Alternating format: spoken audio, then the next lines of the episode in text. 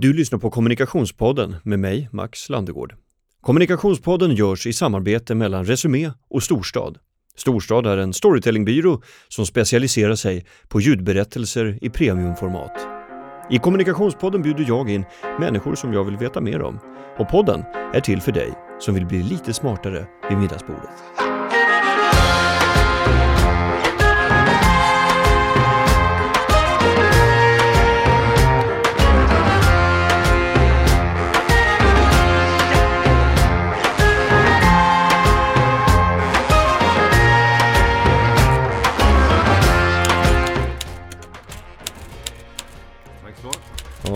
Den du hör i bakgrunden nu är eh, Thomas Eriksson som har fått Ja, alltså för dig som inte har varit inne i studion här så kan jag ju berätta att eh, Storstads studio är som Ja, det är ju blandning mellan liksom mormors gamla vardagsrum och en mancave kan man säga. Eller hur? Eller vad säger du Thomas? Det kan man verkligen säga. Jag blev så glad och positiv när jag kom in här så att jag tror inte du får ut mig första taget. Kan, vad, kan jag stanna till imorgon? Hur är det att sova över? Det, det var så väldigt behaglig miljö. Vi har ju en väldigt tät eh, lugg på mattan här så jag tror nog att du klarar ryggen av att bara slänga dig. Man kan lägga sig på mattan. Har bara Exakt. Bara den där lampan där och alla gitarrerna. Jag ja, alltid, alltid önskar jag kan spela gitarr men det kan jag ju inte. Mm. Det är så mycket man önskar Det är på sådana här ställen som drömmar föds och andra drömmar dör. Exakt. Ja. Nej men jag, jag, när jag inredde det här så tyckte jag att det var en del av intervjutekniken att faktiskt eh, inreda så att man har någonting att vila ögonen på under tiden man sitter och pratar. Mm. Eh, ska bara stänga det här fönstret också. Och, och, du blir tvungen att titta på mig så att ja, det är jag ja, men, som kommer ja, jag, jag kommer bättre ut här känner jag. Jag har ju ryggen vänd mot alla prylar så att du får ju titta på de här bokhyllorna fyllda med alla attiraljer, skrivmaskinsamlingen och sådär. Vad tyckte du om den här? här? Jag har ju en skrivmaskin som är en del av en ganska lång serie skrivmaskiner. En gammal Rheinmetall från Tyskland. Exakt. Den funkar klockrent, ärligt talat. Jag tror inte jag har slagit fel en enda gång. Jag tror inte jag, den var lättsam, taxa. Pekfingervalsen, eller långfingervalsen i mitt fall, funkade lysande. Ja, den får fem jultomtar av, av fyra möjliga. Underbart. Ja. Eh, bra, men du, då, då låter det som att vi är igång. Jag tycker jag verkligen. Ja. Eh, välkommen hit Thomas. Stort tack, stort tack. Eh, jag har en liten påa till dig som jag tänkte läsa upp också. Mm. Är du röd, blå, gul, grön eller rent av svart? Om du förstår vad jag pratar om så har du säkert redan hört talas om Thomas Eriksson och diskpersonligheterna. Nu är han här för att prata om det som har kommit att bli en stor framgång inom bokförsäljning och föreläsningsturnéer, men också något som väckt kritik. Och han har för inte så länge sedan blivit utsedd till årets förvillare. Så det är både eh, frågor som präglas av ris och ros. Hoppas du är okej okay med det, Thomas? Det är så livet ser ut. Ja. eh, varmt välkommen i alla fall ska du vara till Kommunikationspodden, Thomas. Tack så mycket. Eh, först av allt så är jag nyfiken. Beskriv disk och Eh, de här färgerna för de som behöver friska upp minnet eller som kanske aldrig har hört om det förut. Ja men precis, alltså det här är ju i grunden en modell som finns. vet, det här finns i över hundra länder. Jag tror man kan göra diskanalys eller DIS-analyser, det är samma sak. Man kan nog göra dem där på, jag tror 50 olika språk. Ett amerikanskt universitet gjorde bedömningen för några år sedan att det finns ungefär 50 miljoner jordanalyser världen över. Så det är väldigt, väldigt spritt. Och eh, det var ju därför jag valde att skriva om dem eftersom det här är något som tycks finnas överallt. Så jag tänkte att lite konsumentupplysning är inte så dumt. Eh, men det beskriver ju inte personlighet utan beskriver beteenden. Den förklarar liksom hur man kan tolka hur människor uppträder till en viss gräns. Det är inte heltäckande men det balanserar mellan extroversion och introversion, sakorientering, relationsorientering. Och sen så får du en mix. Sen befinner man sig någonstans efter båda axlarna. Någonstans är man ju i det man, de signaler man skickar fram.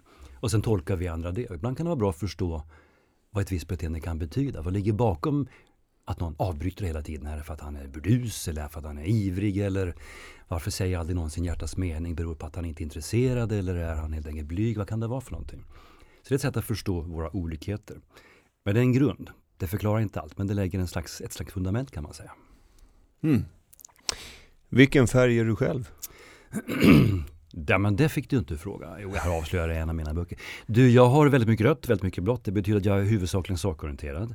Jag har ganska så mycket gult, vilket innebär att jag eh, tycker om och njuter delvis att stå i centrum. Det vore korkat att förneka det som jag har stått på scen tre, fyra gånger i veckan.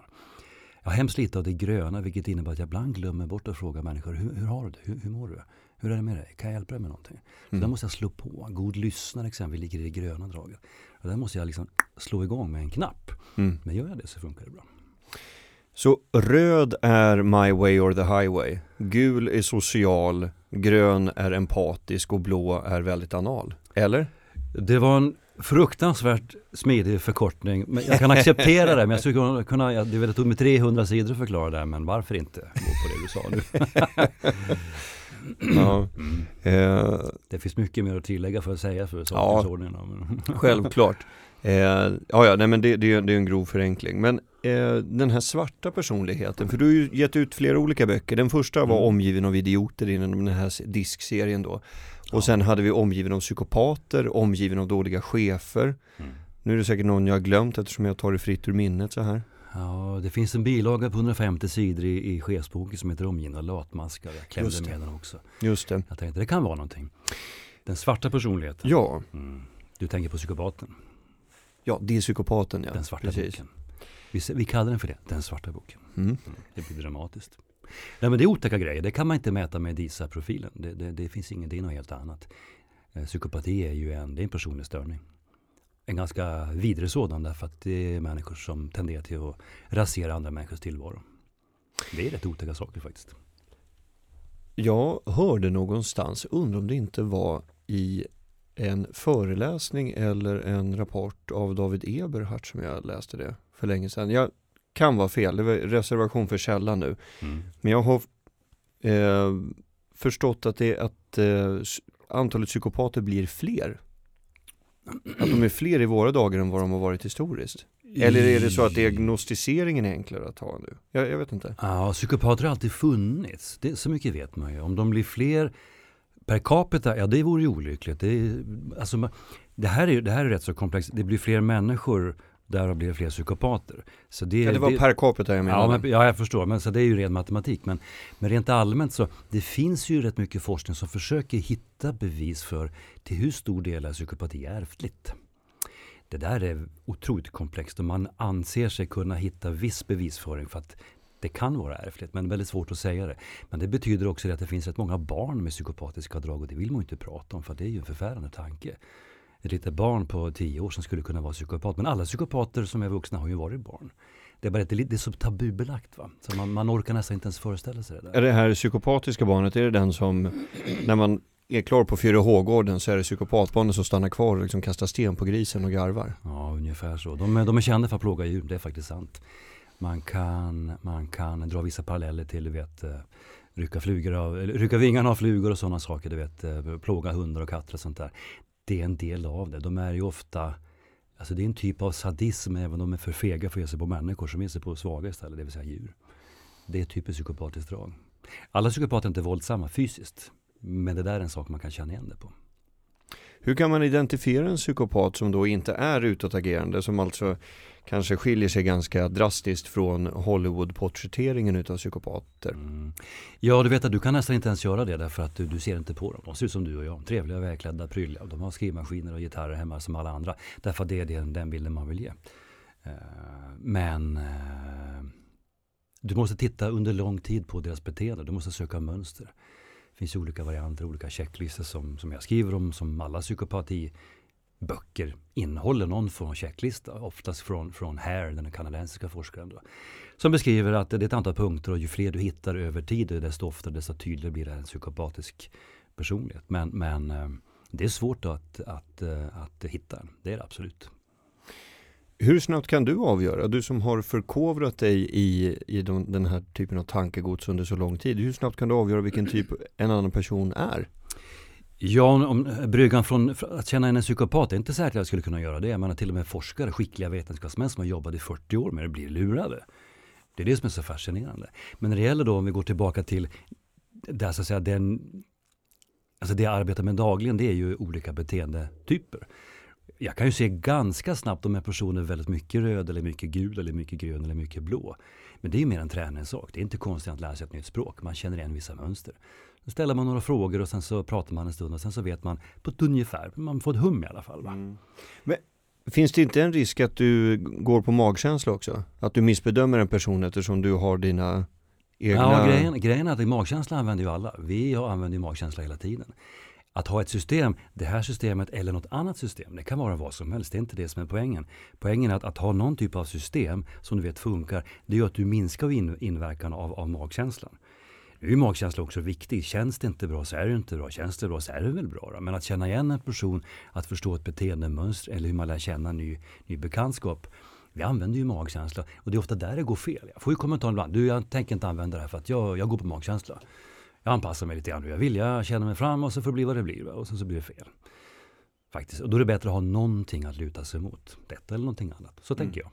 Och det, det, är det alltså som man ska använda disk till menar du? I typ rekryteringsförfaranden eller? Jag jobbar inte med rekrytering själv så exakt hur det används det får nästa fråga en rekryterare. Men eh, många använder det som ett komplement till en mycket längre process. Mm.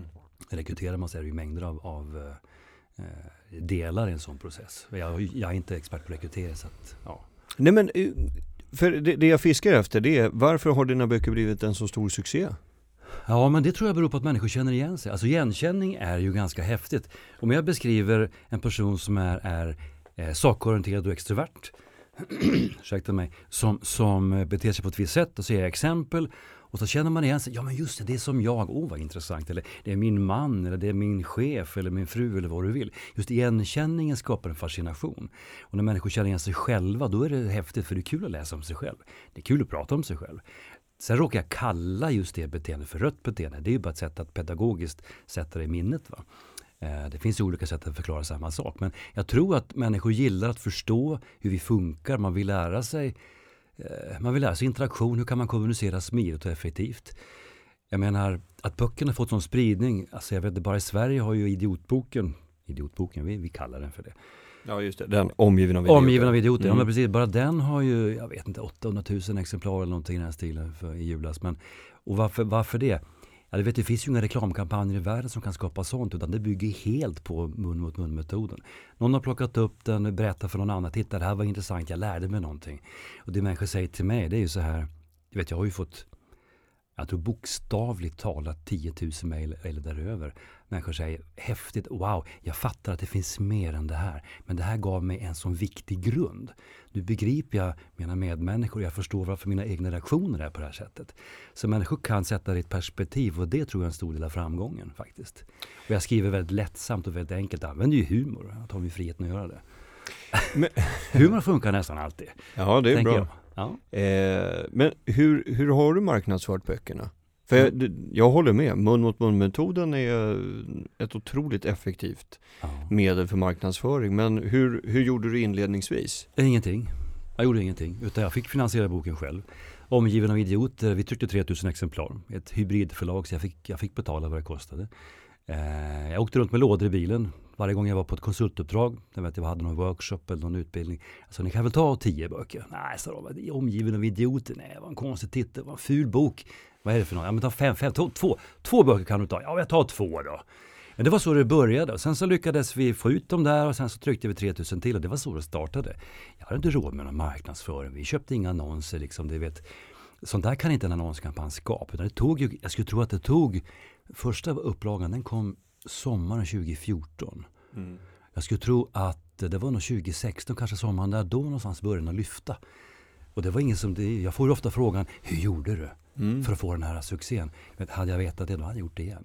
Mm. Men jag kan inte säga, utan det enda jag kan se att reaktionerna, läsarmail och sånt, satte igång och välla in i och med, jag skulle säga ett par år in, och sen kom pocketen och sen var det som det var.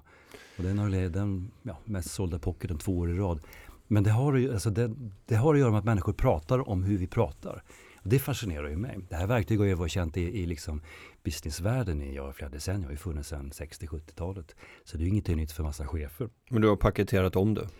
och jag anpassat presentationen av det. liksom. Ja, det har jag väl kanske gjort. Jag har försökt ta ner det på en begriplig nivå, försökt uttrycka mig på ett sätt som människor fattar.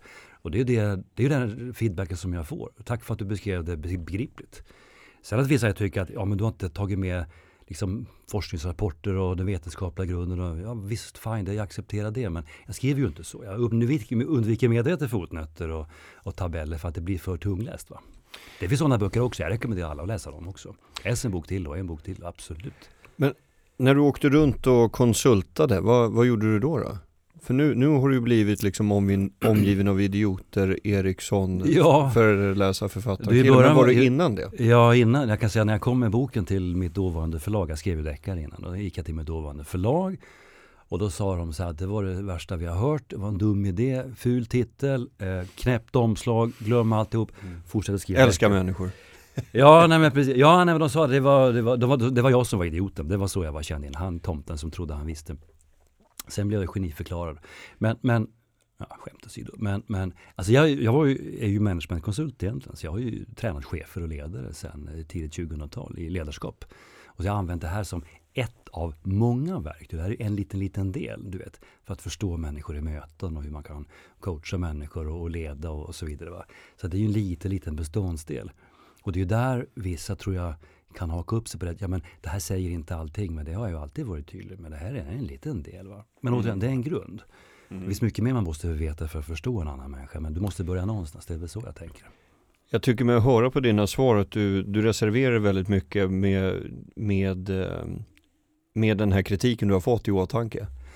Ja, men alltså ibland får jag frågan, jag blev ju intervjuad i P4 Extra för någon, någon månad sedan och då fick jag frågan, vad har du lärt dig? Det är klart man lär sig att uttrycka sig tydligare. Det jag har kommit på det är ju det att det, det går aldrig att vara nog tydlig. Men det viktigaste av allt när det gäller den här kritiken, det är ju den responsen som jag får från de som faktiskt har läst böckerna. För den är, den är enorm. Vet du. Folk stoppar mig på gatan och säger skitbra grejer, jag fattar nu. Och sen det här med att det finns att alla sådana här modeller har ju brister. Det är jag den första att erkänna. Det gäller samtliga modeller. Alla har brister. Det finns ingenting som kan beskriva människa fullt ut. Det existerar inga sådana modeller för vi är för komplexa. Men, men, men folk kan tänka själva. Det är väl det som jag tycker är ganska viktigt. Då. Ja, för jag tänkte, vi, vi måste ju vidröra det också. Eh, du har ju fått mycket kritik, Måste vi det? om jag får bestämma så ska vi det. ah, okay. Du har fått mycket kritik för att dina teorier om disk inte ska vara vetenskapliga. Eh, jag vet att magasinet Filter skrev ju eh, en, eh, en kritisk artikel om, om dina böcker. Eh, vetenskap och folkbildning eh, utsåg dig till årets förvillare. Då, då skrev de så här, Thomas Eriksson har med boken Omgiven av idioter och sin omfattande föreläsningsverksamhet lyckats vilseleda en stor del av den svenska folket att tro på ren pseudovetenskap och grova psykologiska förenklingar. Vad säger du om den kritiken? Det där har jag besvarat på min hemsida och svaret är så långt så det blir helt talat lite tjatigt. Men i grund och botten har man sålt kanske nu internationellt en och en halv miljon av den här boken, då får man kritik. Det är inget konstigt i sig. Och man kan ha olika uppfattningar. Jag har inga bekymmer med det. Alla modeller får kritik. Eh, det är inget konstigt med det. Och återigen, det finns ingenting som är vattentätt. Men då måste man koppla tillbaka till hur det ser ut i verkligheten. När människor kommer till mig och säger så här, det här hade jag nytta av. Det här är ett ut frågetecken. Mitt äktenskap funkar bättre. Min relation till min chef funkar bättre. Jag sökte ett nytt jobb och jag tänkte på de brister som jag har. Som jag läste om i din bok. Och jag fick det nya jobbet. Och jag påminner mig själv varje dag om att vara noga med det här och det här. För jag har lite, lite, jag har lite falls här. Det ger mig en styrka att fortsätta det här.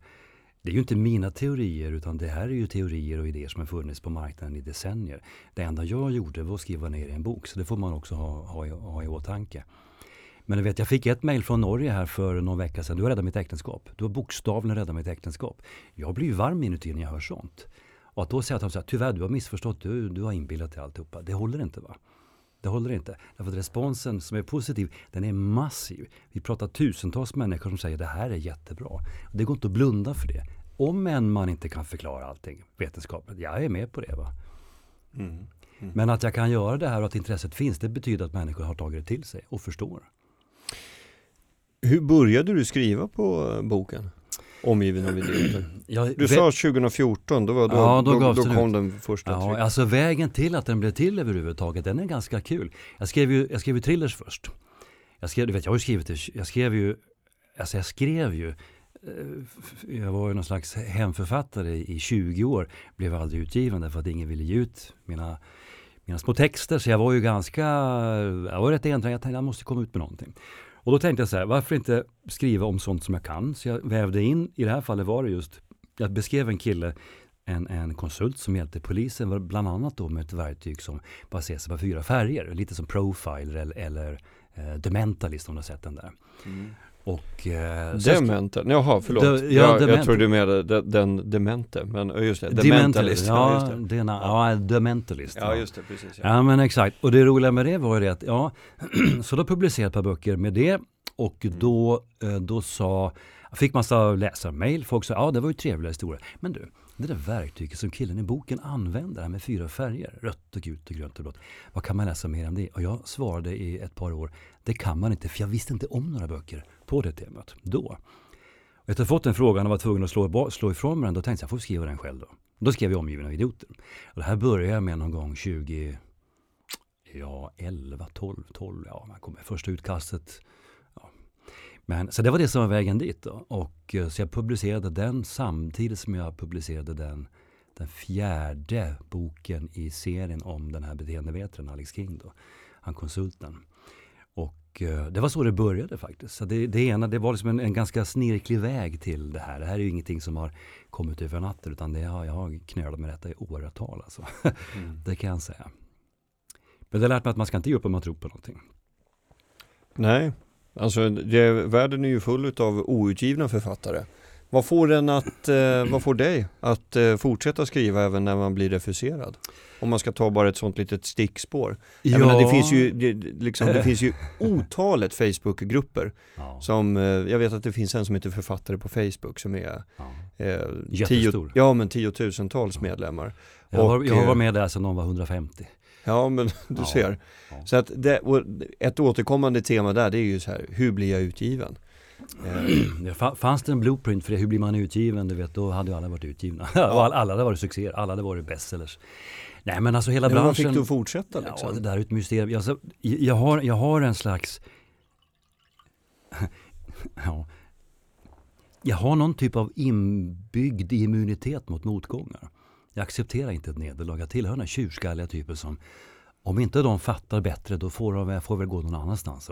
Eller eh, dög inte det, då får jag väl jobba om det då. Då får jag väl anstränga mig hårdare. Men det är precis som många pratar om, alltså det, blir, det blir på temat vill du någonting tillräckligt starkt, då får du göra det. Jag menar, jag har alltid velat bli utgiven författare, inte för att ha min bok, inte för att ha mitt namn på en bokrygg och säga titta jag har en bok, det, det är min, det är min, ser du, den är, och den står bara i min hylla. Det är inte det, utan att kunna bevisa för mig själv att jag klarar av någonting och kan göra det så bra så att någon är beredd att investera i det. Och sen får man ju, alltså det är ju, det är som, skriva boken är det lilla jobbet. Det är ju det enkla. Att få den på marknaden och skapa någonting. Det är ju nästan till omöjligt alltså. Jag har ju skrivit 20 böcker ska du veta. Och de flesta är inte utgivna. kan jag ju säga. Men det, det vittnar om ett väldigt gott självförtroende. Var har du fått det ifrån? Ja, jag vet inte om det, just det här vet jag inte om det är självförtroende. Det är nog mer, mer en slags målmedvetenhet. Det, det är precis som vanligt. Jo men har... självförtroende, det, varför jag säger självförtroende det är om du har en, en grupp människor som har betalt för att ge ut böcker som säger till dig som aldrig har gett ut någon att du inte kommer bli utgiven. Ja. Att då fortsätta. Det kallas i min bok för självförtroende och jag vill ja, veta var det där kommer ifrån. Ja. ja, det är nog medfött i sådana fall. Jag har, jag har nog lärt mig, jag har haft mycket, jag har haft mycket kört skallen i väggen rätt mycket i vuxen ålder måste jag säga. Jag har nog blivit lite, jag, jag är rätt bra på att tackla, nej, eh, jag är nog det tror jag. Eh, varför jag är det? Ja, alltså på något sätt så har jag alltid kommit ner på fötterna. Det där kan man reda ut vad det beror på men, men eh, jag tror väl, jag tillhör väl de här som, om någon säger så här, det går inte, då för mig blir det en trigger. Vadå inte går? Det mesta som är gjort, allt du ser omkring det här inne, första gången det gjordes hade det inte gjorts innan. Där ser jag en, otroligt elegant, det är nog inte en fiol men det är väl en... Eh, det där är, är, ja det som är i, i bokhyllan bakom mig, ja. jag ju fullt med bys här inne. Ja. Eh, och på andra hyllan så är det en, en skolcello. En skolcello? Det, det, det, är till för barn att spela. Jag tänkte säga, det ser ut som en cello. Innan någon byggde den i den formatet så sa någon säkert till den, den byggmästaren, det går inte att göra med den storleken. Och så tänkte någon så här, jag gör den ändå. Varför gjorde han det? Hade han självförtroende eller var han bara en tjurskalle? Jag vet det här inte. Det jag vet är att jag fascineras av processen. Och jag accepterar inte ett nederlag. Blir det knepigt och stökigt, då reser jag på mig och så borstar jag av mig och tänker sig, då får jag testa någonting annat då. Det är inte konstigt än så i min skalle. Har du alltid varit sån? Nej, jag har blivit bättre och bättre på det med åren tror jag. Jag har fått tjockare skinn och sen lyssnar jag inte på fel människor heller.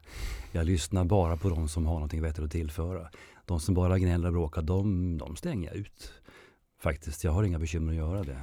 För jag tänker, det, det är ju med, eh, alltså det kräver ju ett eh, försvarligt mått av dedikation för att kunna upphålla ett intresse för de här diskpersonligheterna.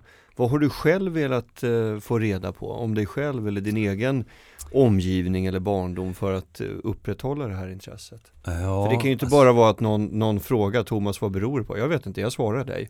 Och så blir det fyra böcker ja, i ämnet. Ja, nej men precis. Ja, alltså just, just DISA-modellen, DISA-metoden, varför? Alltså den kom jag i kontakt med när jag var rätt så ung. Jag var inte fyllda 30. Jag, är ju, jag har ju passerat eh, det stora 5-0 för ett par år sedan. Men, men och det var, ju, det var ju efter en vurpa i karriären. Jag var tvungen att kasta ut mig själv. Jag fick ett chefsjobb när jag var 24 år gammal. Det var en katastrof. Det var så dåligt så du har ingen aning. Jag har viss aning om du har läst Omgiven av dåliga chefer. Där står det. det var, ja, det jag, var, jag var katastrof. Jag var, det var skamligt alltså. Jag var så usel och jag löste allt genom att säga att det får ni lösa. Det var okay. hemskt. Men varför var du usel? Nej, men jag hade ju ingen Kort. aning. Jag var ju, då, då hade jag självförtroende. Helt utan grund. Jag var nog uppblåst. Jag var nog självgod ska jag säga. I mina ungdomsdagar så hade jag svar på allting. Jag visste precis hur allting var och det var så här i efterhand, alltså det är ju skämmigt. Det är ju ingenting jag säger med stolthet. Men man kan, kan någon dra nytta av det? Fine. Men grejen är den här. Då, då jag, jag, gick, jag gick till min chefschef och så sa jag så här, du får ta bort mig för att jag vet inte vad jag gör. Han sa i och för sig, du får stanna några månader till för din chef är ännu sämre. Hon är inte ens här. Så det där var lite av ett bekymmer. Men däremot så, så kunde jag ju då, så kom jag, jag hamnade i ett sidojobb och sen så sökte jag ett nytt jobb. Och då under den rekryteringen sa han så här, vill du göra en sån här beteendeanalys? så får du, du behöver kanske lära om dig själv. Jag tror någon försökte hjälpa mig. Och sen så fick jag ett protokoll där det stod i text, sånt som folk har feedbackat till mig genom år, sagt till mig, du snackar för mycket. Du skojar på fel tillfälle. Du tar inte vissa saker på allvar. Du slarvar med detaljerna. Och allt det där visste jag i bakgrunden var sant. Men vem fasen vill tänka på sånt om man är 25-26? Då är man ju liksom, du vet, on top of the world. Och då när jag läste det så tänkte jag, wow, det här beskrev ju mig väldigt kon konkret och väldigt korrekt framförallt. Jag känner igen mig till 98 procent. Det var en fruktansvärd upplevelse. Men bland annat därför är jag här idag. För jag fattade att jag måste tänka mig för. Jag kan inte trampa omkring i tillvaron som jag hade gjort det faktiskt. Och varit ibland lite ohövlig med människor och glömt bort saker och slarvat med grejer som man inte får slarva med. Så jag utvecklade mig själv väldigt och det ledde mig in på att använda den här själv. Och sen så, ja, sen jag blivit konsult sen, det är 20 år i år faktiskt. Eh, så jag använt någon variant av DIS eller disk. Och det är inte svårt för mig att se nyttan med det. Men som jag sa, det är inte det enda jag använder. Jag använder rätt mycket annat också. Eh, så som, ett, som ett komplement så det är lätt att hålla sig till det. Pedagogiken vem, funkar tycker jag. Vem har du själv blivit efter att ha skrivit de här böckerna? Du vet, det är en bra fråga. Vem har jag blivit? Jag hoppas att jag har blivit någon som är värd att bli. Jag tror att när man, när man är i en process och man arbetar hårt med någonting så bör man nog fundera på om man jag tror man behöver fundera på, är det här värt att anstränga sig för? Vem, jag tror frågan är väldigt bra. Vem blir jag om jag kämpar mig igenom det här? För det, framgång, det handlar väl inte om att eh, du vet, bli nummer ett på en lista eller ha pengar på banken. Framgång handlar ju om att, att bli någon som är värd att bli på något vis. Så jag vet att jag, personligen så tycker jag att jag är en bättre människa nu än för tio år sedan. Jag har tagit mycket till mig, jag har blivit bättre på att lyssna på feedback. Säger människor, det du gör där, det funkar inte. Istället för att slå ifrån mig så lyssnar jag och tänker, okej, okay, vad kan det här betyda mer? Feedback från omvärlden, liksom från omgivningen, från människor som jag älskar och bryr mig om. Och de säger, det där funkar inte för det är inget bra. Innan ska jag argumenterat emot och diskuterat och försökt bevisa motsatsen. Nu lyssnar jag, för den personens upplevelse är ju den personens upplevelse. Det har jag fattat nu. Jag önskar jag hade fattat det när jag var du vet, ja, 24, men det gjorde jag inte. Det här är, det är ju en resa, den resan gör väl alla på något sätt. I din senaste bok Omgiven av dåliga chefer diskuterar du om vad och hur du som arbetstagare och chef inte ska säga till varandra. Alltså eh, vad du inte bör säga till en chef som är röd, gul, blå, grön. De flesta chefer har jag förstått är röda enligt dig. Vad är det värsta man kan säga till en sån chef? Eh, till att börja med, det står inte så i boken. Jag är ledsen. Ah, okay. Det har inte jag sagt. Vad jag, vad jag har okay. sagt är att ju högre upp i hierarkin desto mer röd tittar du. Ah, okay. Det får inte misstolkas som att rött är en bra ledaregenskap. Det kan vara det men det kan också vara motsatsen. Mm. Det är en mm. rätt viktig distinktion. Ja, nej, Ledsen att jag avbröt det. Men... Nej, nej men det, det är jättebra. det är rätt så Inga viktigt, problem. Ja. ja. Men, men vad är det, okej. Okay. Som en rättelse då. då. Eh, ju högre upp i chefshierarkin som du kommer så blir det mer och mer röda personligheter. Mm. Är det korrekt? Mer och mer rött beteende, ja. ja. Vad är det värsta man kan säga till en sån chef som är superröd? Vad skulle du säga? Ja, det värsta... Om man tar ett exempel bara. Ja, alltså det värsta fördelen med rött beteende det är rätt mycket du kan säga som inte du kan säga till någon annan. Okej, okay. Eh, intressant. ja, Hur då, då? Ja, men dels så har de ju tjockare skinn än andra. En del av det röda, alltså rött, det står ju för dominans. Det här är ju alfahonorna, alfahanarna. De tål väldigt, väldigt mycket. De tål ju inte att bli utmanade så att säga om makten exempelvis. Om du säger till en röd chef, jag ska ta ditt jobb, då är det risk att du får bekymmer. Så är det förstås. Då kanske någon som hör det här tänker sig, ja men det kan man inte säga till någon chef. Ja det kan man nog. Va? Det kan man faktiskt göra till fler än man kanske tror. Särskilt i Sverige, där chefer är generellt sett är ganska generösa, tänker jag. Men röda chefer tycker inte om när man drar på saker och ting, när man är långsam, ostrukturerad. Om man sitter i ett möte med en röd chef. Du, jag hittar inte den anteckningen. Kan du ge mig fem minuter för jag söka? Så börjar de bläddra i sin hårddisk. Då får de ju nipparna vet du. Då slänger de kanske ut det. För att har du sumpat fem minuter av den här människans liv, det är en jättedålig nyhet. Då är det bättre att säga, du vill ta ett nytt möte nästa månad, pang tjong, så lämnar du rummet. Va? Det är betydligt bättre. Okej. Okay. Ja. det då... där var ett igenkänningsskratt, det där har du varit med om tänker jag. V vadå? Ja, när du skrattade nu så det där tror jag att du har sett någonstans i verkligheten. Eventuellt varit med om själv. Nej men jag tyckte att det var, nej, men det var bara en rolig beskrivning av eh... ja. men alltså, Man har ju suttit i väldigt många olika typer av möten, det har man gjort. Med ja, olika men, ja. personlighetstyper. Ja. Som eh, har helt andra förväntningar av vad det här mötet ska ta vägen. Ja, så är det. det Därav svårigheten i möten. Tycker jag. Ja men precis. Någon är där för att gaffla, Ja. Någon vill komma framåt, någon vill bli instruerad och ja. den tredje vill bara att det ska bli klart. Ja men precis, ja. blir bara färdig. Varför sitter vi här? En del vet inte ens varför vi har det här mötet. Mm. Så följer man inte agendan så tar man beslut, så protokollför man dem och säger att det här är viktigt, ingen uppföljning sker. Du vet när jag slutade på ett, ett eh, jag var i Frankrike och lanserade en bok eh, i Tour Idiot i förra veckan. De här böckerna är ute nu i snart 30 länder, vet du. det är ju helt magiskt säger mig också att det verkar vara ett, ett, ett globalt, en global utmaning där med kommunikation. Faktiskt. Men då pratade vi om ledarskap och då berättade, då berättade en kvinna att hon hade haft en chef som de hade ett kontorslandskap och sen så hans rum det var liksom lite upphöjt. Va? Det var två, tre trappsteg upp. Som stod glasbur som i någon film man kan se. Där han stod liksom blickade ut över, mm. över Ja, och som chefers kontor ska se ut. Ja, det är jättebra. Ja, just det. Ja, ja. just det. ja, och, då mm. titta, och sen så hade jag, då hade de sagt att han har gått en chefskurs någonstans. Nu minns jag inte var, men ja, jag får för mig att det inte var i Frankrike, för där, det är en speciell hierarki. Då hade han gått upp där och sagt så här, ja, en sak ska ni veta, har ett morgonmöte där han ropade ut liksom dekret och detta gäller, så här ska det se ut i veckan och upp, upp, upp, så. Mm. Ja, sen var det liksom bara, allé, allé, allé. Sen säger han där uppe på tra trappsteg tre, ja, en sak ska ni veta, att min dörr står alltid öppen och sen drämmer han igen dörren och går in, eller går in och drämmer igen dörren. Och så det var sån tydlighet i just ord och handling när det inte stämmer överens. Och det här ser jag ju hela, hela tiden. Där är röda chefer ganska duktiga. De brukar göra vad de säger att de ska göra. Och det är det som jag tror kan chocka folk. Mm. Så är det eh. bra att vi har röda personligheter högst upp i hierarkin menar du? Ja, det röda, det röda beteendet, nu är ju personligheten ligger mycket djupare än bara beteendet som man kan se i det röda där. Jag är ledsen om man gör sådana här, du vet. Men, nej, men, och, och, nej, jag, men jag, jag, har ju, jag, har ju, lärt mig att vara tydlig, så jag ja, försöker vara tydlig. Det är, ja, men, men inga sen, problem alls. Ja, det låter fint. Mm. Nej, men alltså det, det som är um, jag tror att det finns en styrka i, i tydligheten som ligger i rött beteende. Mm. Och det människor tycker är jobbigt när det kommer till hur chefen funkar eller inte funkar, det är om hon eller han är väldigt otydlig. Om man säger en sak men man gör någonting annat. Eller man säger, kan jag få ett svar på den här frågan? Säger medarbetaren. Ja, hörru du, jo, nej men det borde vi, det får, det, vi får ta tag i det.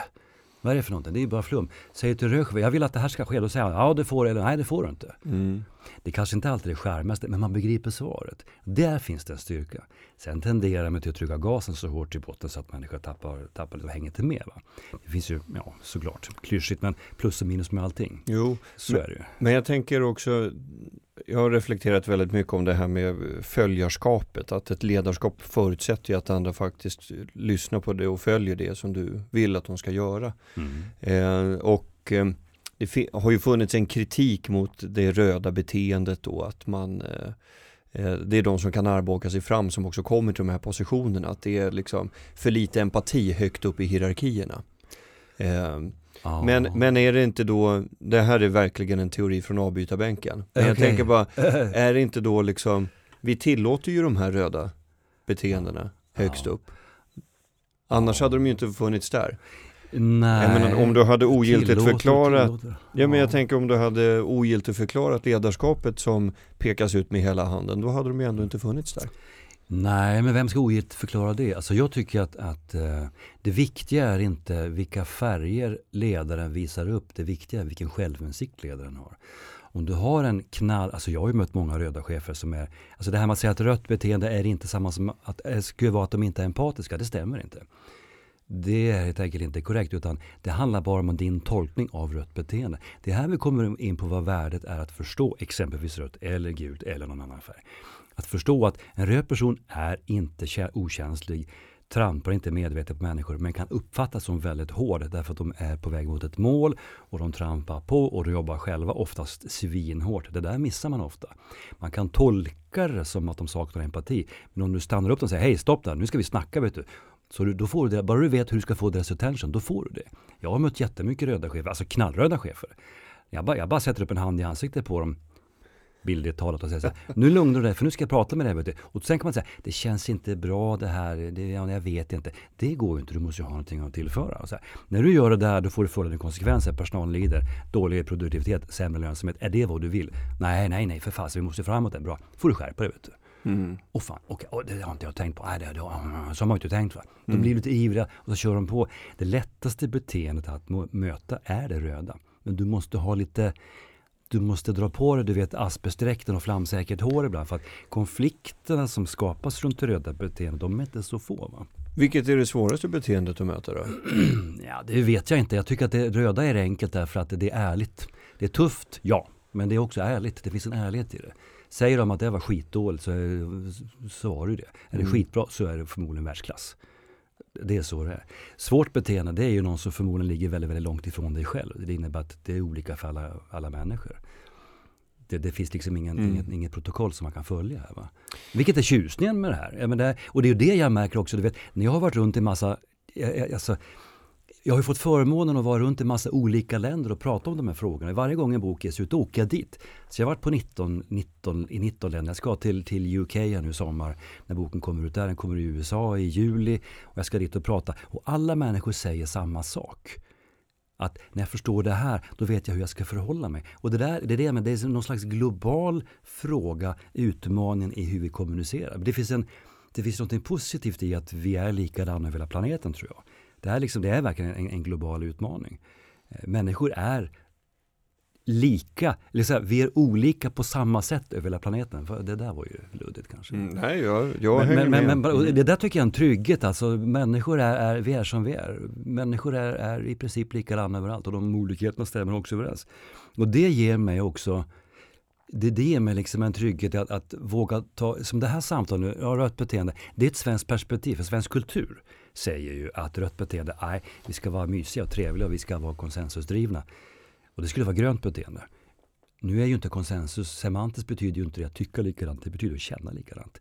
Så det blir närmare det gröna beteendet. Så det finns en väldig styrka i det också, när man arbetar kollektivt med någonting. Det finns en väldig styrka, men det är vi i Sverige som är avvikande. Jag har jobbat med ledarskap i så många länder så jag vet att det är vi som är udda. Inte bättre eller sämre, det har jag kan inte avgöra. Men bara man åker till Norge, eller Finland eller Danmark så ser man annorlunda. Där respekterar man rött beteende mer. Mm. Man, man, man, man pratar inte illa om rött beteende därför att man har förstått vad det innebär tror jag. Va, Det va, ligger kultur här som är rätt komplext. varför alltså. tror du att vi är udda då? Jag vet inte, det är en fråga jag ofta får. Vad beror på att vi i Sverige har lite av en grön filt ovanpå allting? Jag vet att det är så. Vi gillar att vara överens, vi knyter fortfarande näven väldigt mycket i fickan och När kyparen frågar smakar det bra? Då säger vi jättegott fast det var värdelöst och svindyrt och vinet var blaskigt och såsen mm. var kall. Så, och så säger vi till varandra när vi går ut, sätter oss i bilen, hit går vi aldrig mer. Det är en sån svensk grej. Jag åt lunch med några amerikaner för ett par år sedan. De garvade åt precis det. Så vad, vad är det för fel på det? Varför inte bara säga att det är inte gott? Jag svarade att jag vill inte äta en massa spott minns att jag svarade. Men, men ja. Alltså på något sätt så, jag vet inte om det har att göra med att vi, vi exporterade 20% av befolkningen till USA år 1900 när Sverige var så fattigt så fattigt. Så vilka var det som lämnade och åkte, till, åkte över Atlanten? Ja, inte var det trygghetssökarna. Det var ju om man säger entreprenörerna, liksom risktagarna. Eh, och du fick inte, en brain inte... drain och kusinen från landet blev kvar. Ja, det var dina ord. Jag är ledsen, det kan nej, men inte. Vad, men, nej, men alltså, vad, jag, jag, alltså vad det, drar du för slutsatser? Ja, jag drar slutsatsen att det är ju inte genetiskt. Det är ju inte så att kvar blev ett DNA som var mera introvert och lite mer försiktigt. Däremot blev det någon typ av kultur kvar tror jag. Det blev en typ av mindset att vi stannar här, stannar kvar, sitter ner i båten du vet och tar inga risker och chansar inte. Ja men det har ju gått svinbra för Sverige sedan dess. Så det går inte att säga att det är fel människor som är här. Vi har förmodligen fått en väldigt bra mix. Men jag tror att en del av framgången för Sverige, ett litet land i världen, jag misstänker att det har att göra med att vi kan samarbeta. Vi lyckas hålla överens. Vi har inte så mycket stora egon som exempelvis i alla möjliga andra länder. Nästan alla de andra faktiskt. Så det kan ju vara det att, att det är en styrka att inte att inte ha för mycket, för mycket starka män eller kvinnor kanske. Utan att, att säga, kollektivet får arbeta tillsammans. Det kan ju vara det som gör att vi är skickliga. Men på de, att ta i världen. De flesta anställda, vilken färg har de? De som inte är chefer? Jag har ingen aning. Statistiskt sett så kan man hitta vissa mönster men, men, men det är livsfarligt att säga att vet, det har att göra med lite inriktning. Mm. Inom vården så hittar du av naturliga skäl mer grönt. Det vet vi. Inom sälj exempelvis hittar du mera gult. Det vet vi också och det är inte så konstigt. Utåtriktad, pratar med alla, inte rädd av sig. Eh, snackar upp vilken dörr som helst för de är skickliga kommunikatörer. Eh, ingenjörer, skattejurister, revisorer tenderar till att gå åt det blåa hållet men det är farligt att säga att alla ingenjörer är blå. Men visst finns en övervikt av blått i den yrkeskategorin att ha koll på detaljer och vara noggrann, det hjälper antagligen till om du ska forska i någonting eller du måste räkna matte eller något sånt där.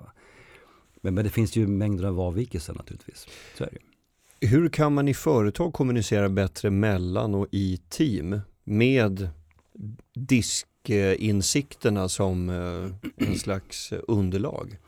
Ja, alltså DISA-modellen eller DISK, den, återigen, den beskriver bara beteenden. Den beskriver bara det du ser och hör och upplever. Personligheten ligger alltid mycket, mycket djupare. Det är den du försöker räkna ut. Varför agerar en, en sån person på det viset? Du bygger det på det du ser, hör och upplever. Men sen är det så att hur man kommunicerar, det är nästan det sista steget du behöver veta innan det är antagligen varför gör en person på ett visst sätt. Och det ligger i drivkrafterna, det är något helt annat. Motivationsfaktorer, det kan handla om utvecklingsnivåer. Är den här personen kompetent eller inte? Finns det motivation eller inte? Finns det självförtroende eller inte? Var, varför tycker den här personen att det här jobbet är viktigt, att den här arbetsuppgiften är viktig. Och sen när du kommunicerar kring det, då tar du till färgerna. Det är då liksom bara hur, om du ska delegera en uppgift till en person som är röd. Mm. Då säger du så här, du, det här jobbet ska göras, tre punkter, pang, pang, pang, det ska vara klart igår. Tar du utmaningen? För fanken säger hon, ge mig papper, ja det ska jag fixa, det ska du se. Du kan också testa, du hinner väl inte tid förstås, det ska jag visa dig. Alltså. Det är så det Till en grön person så mm, frågar du två veckor innan, jag har ett jobb på gång som jag tänker att du är som skickad för. Du har exakt rätt kompetens. Jag vet att du har gjort det förut, du är duktig, du är noggrann med att ta in andras åsikter. Jag kommer att behöva dig, så att kan vi ta ett möte nästa vecka och prata om det?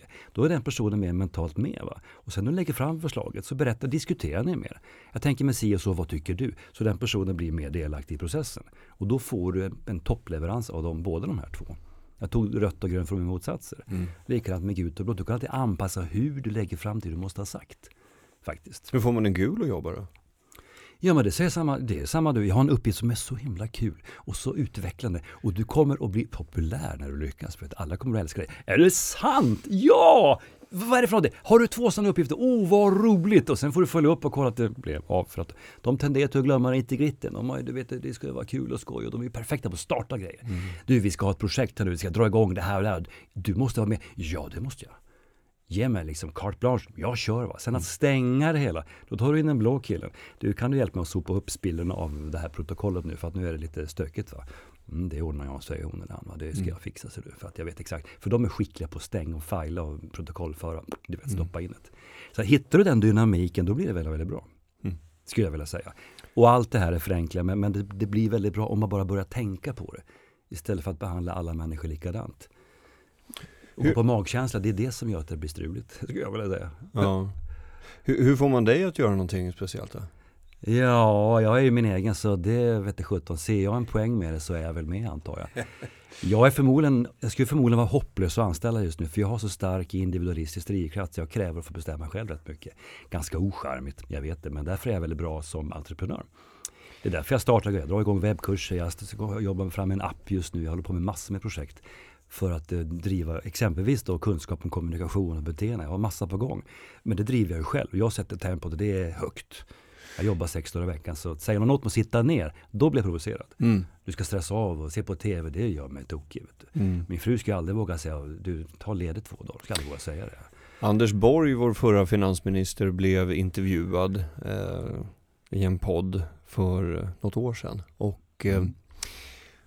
Då frågade, jag tror att det var i kvartalsintervjun, så eh, blev han, fick han frågan om, om han var arbetsnarkoman. Vad sa han då? Då sa han att jag mår bra av att jobba. Ja. Och det är väl inget fel med det? Ungefär så. Fritt hämtat ur minnet. Liksom. Ja, nej men alltså jag köper det helt.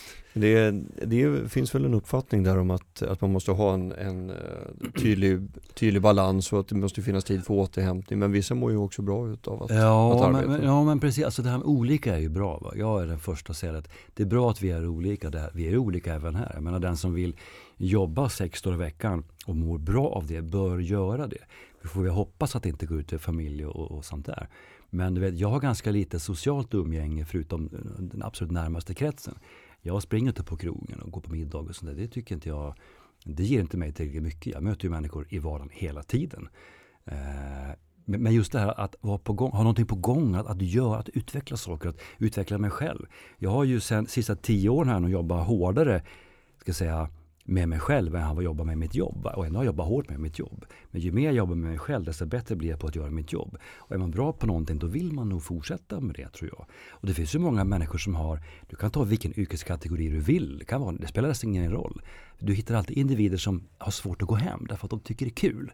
Och det kan vara avancerat eller det kan vara enkelt eller det kan vara vad som helst däremellan. Oprah Winfrey sa ju så här, hitta ett jobb du älskar så behöver du inte jobba en dag till i ditt liv. Mm. Och det tycker jag är en, en, en, himla bra sägning. Det låter klyschigt att säga det och många blir förbannade. Vadå, det finns ju inte så mycket jobb. Nej, jag, jag, jag, vet, jag sökte, oh, Max, jag tror jag sökte i 20 år innan jag förstod att jag var på rätt ställe. Att jag faktiskt älskar det jag gör och vad jag kan tillföra. Vad jag kan göra för en massa andra människor. Det tog mig jättelång tid att begripa det. Jag tycker, jag tycker att jag slösat bort 15 år av mitt yrkesliv. Att jag inte fattat vad jag skulle kunna göra. Framförallt vad jag kan göra för andra människor. Mm. Därför att jag, jag begrep inte riktigt. Så därför jag jobbar så intensivt nu. För att försöka säga, ta igen det, för att ösa ur mig och dela med mig av så mm. mycket jag hinner. Liksom, du vet innan det, ja inte vet jag, innan det är över kanske. ja, innan man sitter där med ja, innan man sitter där gubbtofflor och melodikrysset. Nej för fanken, gubbtofflor. Men du, du var, men kör du egen låda helt eller har, eller har du byggt upp ett litet Thomas Eriksson Enterprise nu? Ja, alltså jag har ju varit egen många år innan, innan du hörde talas om mig. Jag har varit egen, helt egen. Alltså jag var delaktig i en, en konsultfirma sedan 99 men helt bara jag som, som huvudperson om man säger, eller huvud, huvudman. Mm. Det har varit i, ja vad blir det, 12 år kanske. Någonting. Okay. Mm. Ja. Så, att, så är det. Sen har jag ju alla möjliga, jag jobbar i modernt projekt. Jag har ju specialister på alla möjliga områden som jag plockar in eftersom jag har lärt mig också att det finns tre saker jag är bra på. Allt annat lägger jag bort. Jag har ju anställda men det här är ju en liten, liten rörelse. Mm. Men, men ehm, vad, är, vad, vad är de tre grejerna då? Jag är bra på att skriva böcker, jag är bra på att föreläsa och jag är bra på att utveckla koncept som ligger i linje med det jag skriver och föreläser om. Men sen då att programmera och att läsa mail och att du vet översätta till tyska, det är inte jag bra på boka hotellrum, det är jag värdelös på. Det, är, så det har jag folk som gör. Och så fort jag vill, jag håller på med, med jag lanserar webbkurser precis nu. När jag ska till utlandet så ska jag ta fram material. När jag var exempelvis nu i Frankrike, jag, ja, jag var i Polen innan och sånt där. Liksom. Jag behöver ha det här på det språket och säga till en person, du, se till att det här produceras på det språket. Sen lägger jag mig i det. Innan så satt jag pickla och kollade, men jag kan översätta, jag är bra på, jag kan, jag, det här, jag kan slå upp tyska, du vet, vad är det för dumheter, man ska inte hålla på med sånt. Finns det något särskilt du vill hinna med under 2019? Har du satt upp några sådana mål? Ja, det har jag. Jag, ska lansera, jag lanserar två webbkurser, det gjorde jag faktiskt i veckan. Sen ska jag lansera en app till sommaren. Det kommer jag hinna med, allt det där ligger i planen. Jag håller på och eh, skriver en fjärde bok. Håller på. Mm. Vad heter den? Det kan jag inte säga faktiskt. Vad handlar den om då? Jag kan, jag, det är för tidigt. Jag har, det, det är svårt att sätta finger på. Nu har du börjat tänka i marknadsföringsplaner i alla fall. Här. Ja, ja men det, är samma. Det, det, det med det om man skriver, om man skriver eh, fiction eller non-fiction så kan man bara skriva det som det, det blir vad det blir. Eftersom jag inte skriver vetenskapsrapporter utan jag skriver ändå på ett sätt som är, det finns ju en skapande process i. Så jag kan inte säga exakt var det tar vägen. Men jag tror jag vet. Men, men, men den ska också ut under 2019? Nej, det tror jag inte att jag hinner. Jag, nej, det blir nog 2020 kanske. Mm. Jag vet faktiskt inte. Eh, men, men, men det är det jag ska hinna med. Sen ska jag hinna med, ja det är massa andra grejer. Men det, det är roligt. Vet du. Thomas Eriksson, stort tack för att du ville vara med i Kommunikationspodden. Och göra över redan. Tack för att jag fick komma hit, jättetrevligt. Ja, vi har ju pratat 50 minuter, det räcker Är det sant? jag pratar fortfarande för mycket. Är, en del grejer har jag inte lärt mig tydligen. Ja, jag tar med, jag snor den här äh, skrivmaskinen. Ja, den låter du vara. Raimet, får jag inte ta med? Vad ska du ha för den? Den Ja, jag, jag, jag, tror jag, alltså jag tror jag låter 120 spänn eller något ja, sånt där. 150 jämt plus en lunch, vad säger du? Förhandlingen fortsätter eh, och vi tackar eh, Thomas Eriksson så mycket. Stort Hej! Just a small town girl living in a lonely world. She took the midnight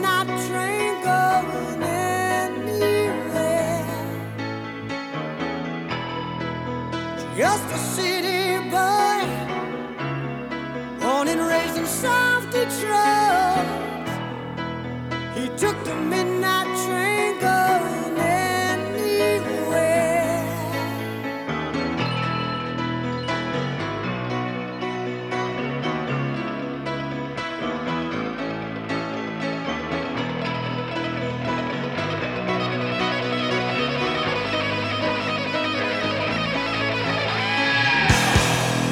a singer in a smoky room.